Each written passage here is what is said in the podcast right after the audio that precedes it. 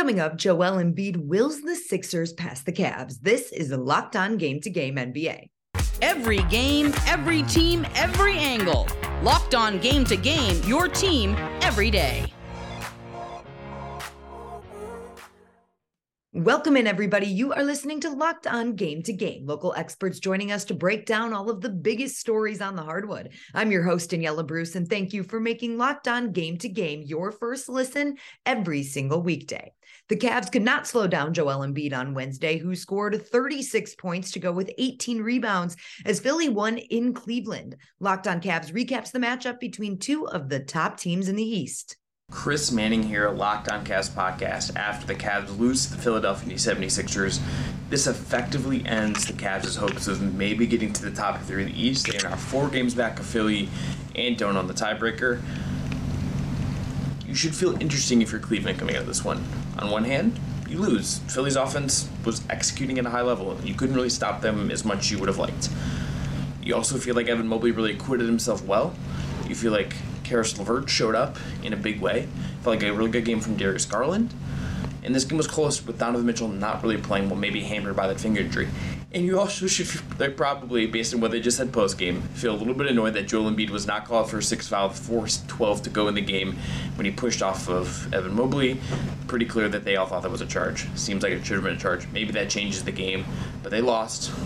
They Washington on Friday and now feel like they are going to be the four seed and these locked into that spot, probably getting New York or Brooklyn in round one. For full breakdown of this game and everything else, Cleveland Cavaliers Locked on Cavs podcast is available wherever you get your podcasts. The Memphis Grizzlies hope to get Ja Morant back on the court after this weekend, but for now, they're still without their star point guard and got blown out by the Heat in Miami last night. Locked on Grizzlies and Locked on Heat have both sides of the lopsided final.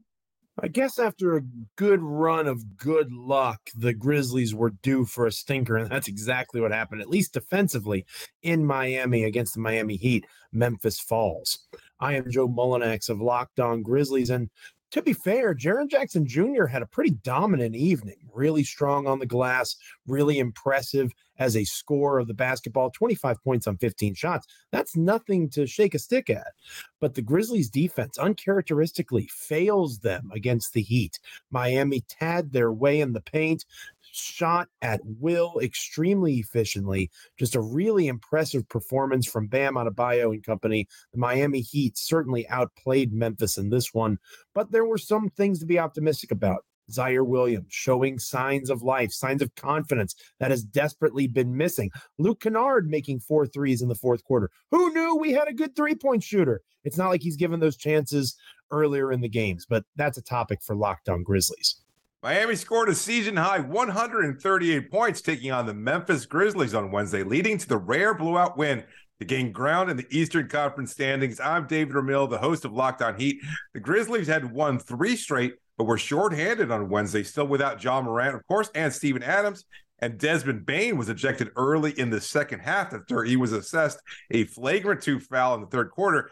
But that still hasn't meant much for Miami, who has played in nearly 40 games, decided by five points or less this season. Still, the Heat did something they rarely do, which is take advantage of the opportunity and shot over 40% from three for a second consecutive game. Miami looked to attack the Grizzlies' top rated defense early, dropping 62 points in the paint versus a team that allows the fewest paint points in the league, which in turn opened up the outside shooting, nearly 45% from three. Bam Adebayo was spectacular with 26 points, and Jimmy Butler added 23 without playing in the fourth quarter at all. Six players scored in double digits tonight, and a 21 point victory, just their eighth by double digits this season. Miami now stands two games back of Brooklyn for the sixth seed and three games back of the fifth seeded Knicks. A big win tonight as both New York teams will be in Miami for crucial games next week. For a full recap of tonight's game and to keep watch of the Eastern Conference standings, make sure to subscribe to Locked On Heat. Coming up, the Lakers drop one they just couldn't afford to lose. This is Locked On Game to Game NBA. Have you ever dreamed of becoming an NBA general manager? If you answered yes, I've got the perfect game for you. It's called Ultimate Pro Basketball GM. You get to manage every strategic aspect of your team, including hiring the right coaches and assistants, trading and training players, making draft picks, and navigating your franchise through free agency and the draft. And of course, all of the ups and downs that come with an NBA season. Locked on NBA game to game listeners get 100% free boost to their franchise when they use the promo code locked on in the game store. So make sure that you check that out. To download this game, visit probasketballgm.com and scan the code or look it up on the app stores. That's probasketballgm.com. Welcome back to Locked On Game to Game NBA. I'm your host, Daniella Bruce, and thanks again for making Locked On your first listen every weekday. The Celtics and Timberwolves went back and forth in Minnesota on Wednesday, but Boston was able to hold off Minnesota in the final minutes. After the road win, Locked On Celtics recaps the victory, and Locked On Wolves explains a home defeat.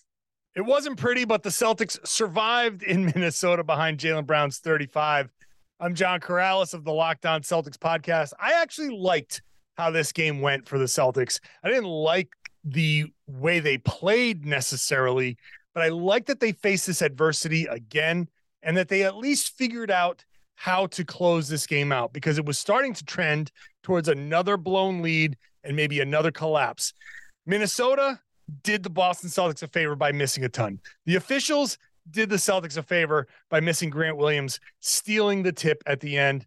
But hey, sometimes you got to get a little lucky to win the game. Jaylen Brown, awesome, 35 points, another awesome game from him.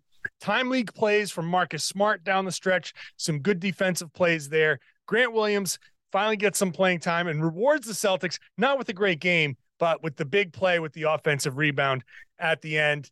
All in all, is it the best performance the Celtics are going to put forth? No. Minnesota was tough, but the Celtics held on, and it's at least a building block for the Celtics to get back on track. The frustrating close late losses continue to mount for the Minnesota Timberwolves. I'm Ben Beacon, host of the Locked On Wolves podcast. Timberwolves lost the Boston Celtics by just two on Wednesday night, a game that was highlighted by Anthony Edwards' fantastic game 28, 10, and 7, 10 and 20, shooting five made threes, but marred by some spotty, we'll call it spotty at best officiating down the stretch in this game. The Timberwolves had a jump ball stolen by Al Horford with under three seconds to go. Joe Mazzulla, the Celtics head coach in Chris Finch's coaching box, tried to call a timeout, didn't get the timeout, didn't get a technical. Um, Anthony Edwards and Kyle Anderson ejected in the final seconds of this game. However, the Wolves did a great job defensively on Jayson Tatum, forcing him to shoot four of 16 from the floor, miss all eight of his three point attempts, but he shot 16 free throws in this game. Jaylen Brown had 35 of his own. We'll break down both sides of the floor because the Wolves actually played really well in this game and, and deserved to be in it down the stretch. We'll break down the officiating, all of it on the postgame podcast. Make sure to subscribe to Locked On Wolves for all things Timberwolves. The Warriors and the Clippers went into Wednesday night's matchup tied for the number five seed in the Western Conference. With playoff positioning on the line, Locked On Warriors goes over the final from LA. Stephen Curry scores 50 points, but it's not enough as Golden State Warriors road struggles continue. I'm Cyrus Saatsaz with your Locked On Warriors Locked On Now recap of the Golden State Warriors despite 50 points from Stephen Curry drop yet another road game this time this time to the LA Clippers as the Warriors drop the first of a 5 game road trip that could largely determine where the Warriors end up when the postseason begins.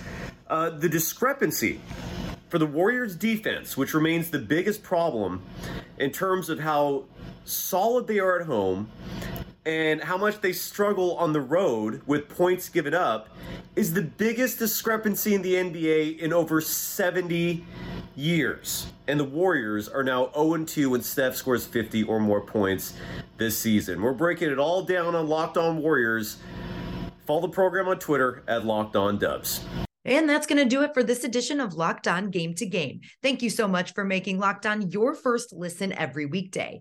Make sure you subscribe to Locked On NBA and your team's Locked On podcast. You can subscribe on YouTube and wherever you get your podcast. I'm Daniella Bruce, and this has been Locked On Game to Game.